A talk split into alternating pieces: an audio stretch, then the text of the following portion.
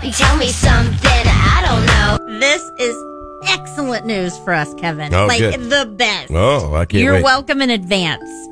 Sleeping in on the weekends may save your life.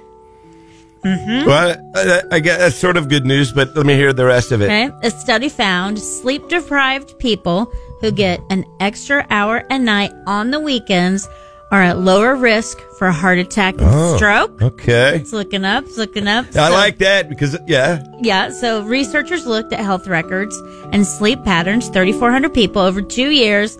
They were less at risk for heart attacks and the strokes, like I said, Well- than people who woke up at their normal time because, uh, like if you say average hour, like six hours during the week, Right. which I strive for, doesn't Me always too, work, but, if I'm lucky. uh, but if you can get like seven each night on the weekends, then Well, you might make it. I'll tell you, uh, Chris, I need all the help I can get when it comes to lowering my risk for anything that, that, you know, these days. But, uh, and I was worried at first because I still get up super early on the weekends, like 4.30. right. but- But, what time do you go to bed? Uh, not much later than, than normal. So I do get So that extra hour.